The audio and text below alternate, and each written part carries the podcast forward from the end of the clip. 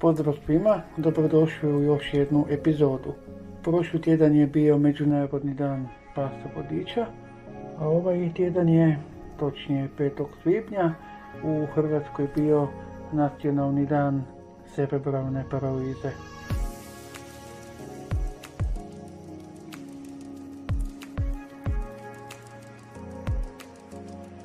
Cerebralna paraliza je stanje koje se odlikuje lošom kontrolom mišića, ukočenošću, spazmom, paralizom i drugim neurološkim manjkavostima koje nastaju uslijed oštećenja mozga tijekom trudnoće, za vrijeme i poslije poroda, odnosno prije pete godine života.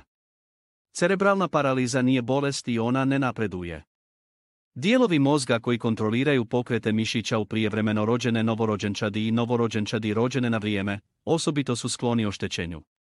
Cerebralna paraliza pogađa jedno ili dvoje na tisuću djece, ali je vjerojatnost deset puta veća kod nezrele novorođenčadi i vrlo male dojenčadi.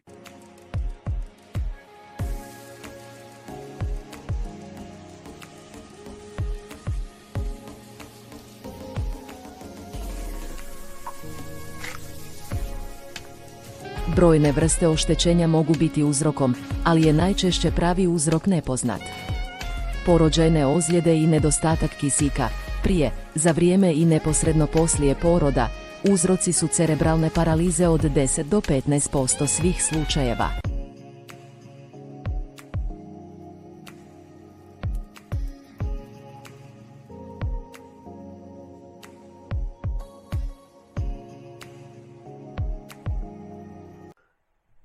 Evo za mnom je Laura Soče, koja je studentica druge godine. Pa eto Laura, možeš nam reći kakav je tvoj studijski put? Kada si i zašto počela studirati?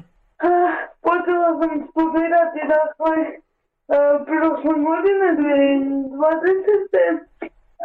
Počela sam studirati isključivo iz razloga jer me jako zanima vjera i mitologija i jako se vidim u tim vodama i moj studentski život je e, vrlo ispunjen je teži od drugih zato što imam cerebralnu paralizu i cerepotu i pritom je e, po, pomoć potrebna svakodnevno, znači što se tiče i kretanja, a i prilagodbe literature.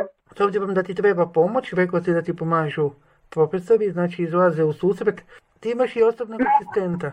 Tako, imam svoju osobnu asistenticu koju sam dobila preko udruge zamisli, dakle meni moja osobna asistentica e, čita svu onu literaturu koja nije dostupna u audio obliku ili u bilo drugim oblicima koji bi mogli pomoći pri.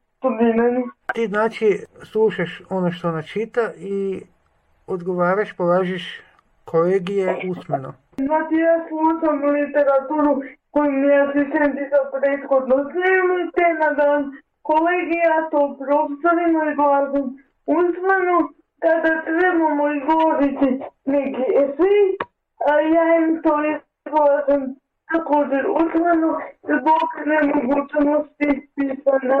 Što znači da su profesori na tvom fakultetu dosta susretljivi? Dosta su susretljivi, dosta mi glažu susret, pa im god trebam pitati da molim uvijek se pomoći i naći će načina kako da mi prilagode literaturu. прочитав да од Ирак прие короне. Како е изгледал одлазак за живо на факултет? Одлазак за живо изгледа тако да по мене дојде комби, дето веретено онда одвесе на факултет, затим се надем са автономно асистентите која ме уведе на факултет, не си ме убавим никако, ни па тоа што е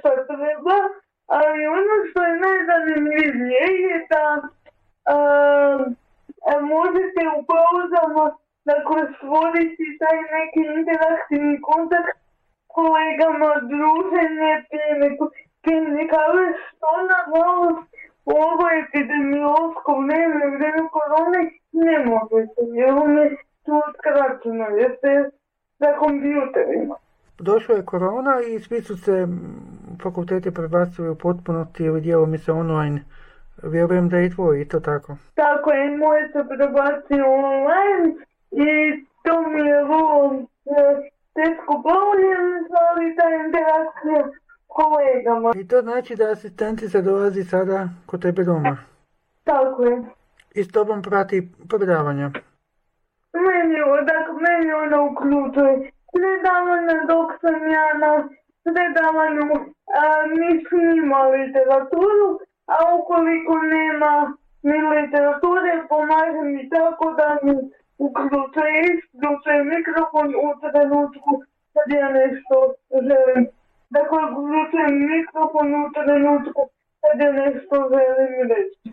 A kad već pominjemo osobne asistente, je li taj sustav asistencije stalan ili dobivaš svaki put nekog novog asistenta?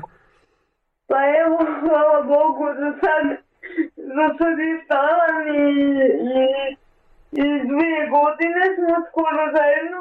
U devetom mjesecu će nam biti dvije godine. Izuzetno dobro funkcioniramo, slažemo se, dogovaramo se oko rasporeda, tako da mislim da bi svaka osoba s invaliditetom i osoba koja ima cerebralnu paralizu trebala imati osobnog asistenta jer uvelike bi olakšalo život. Ti si i prije imala nekog drugog asistenta, zar ne? Da, i prije sam imala, ali s obzirom da sam prije bila na projektu e, koji je bio četiri sata i plata je bilo vrlo mala, asistenti su se često mijenjali jer e, ne bi, ne bi im se isplatilo da dvije tisuće kuna, a sada je na 8 sati i financijski prihod se povećao i evo, imam samu asistenticu konačno. Je li teško naviknuti se na novog asistenta nakon što prođe projekt starog? Pa meni je, e, meni se ugovor produžuje, ali em, kada je, kada su te asistentice odlazile, vrlo mi je bilo teško jer trebate se ponovno e, toj osobi pokazati, prikazati kako način mog disanja, komunikacije.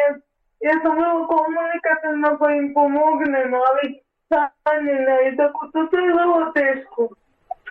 I mislim da ako bi se ikako moglo da bi to trebalo napraviti tako da osobe imaju samo osobu, dakle osobu koja imaju uvjerenja i osobu koja zna s njima raditi. Spomenula si interakciju s kolegama. Kakva je ona bila dok je studiranje bilo uživo?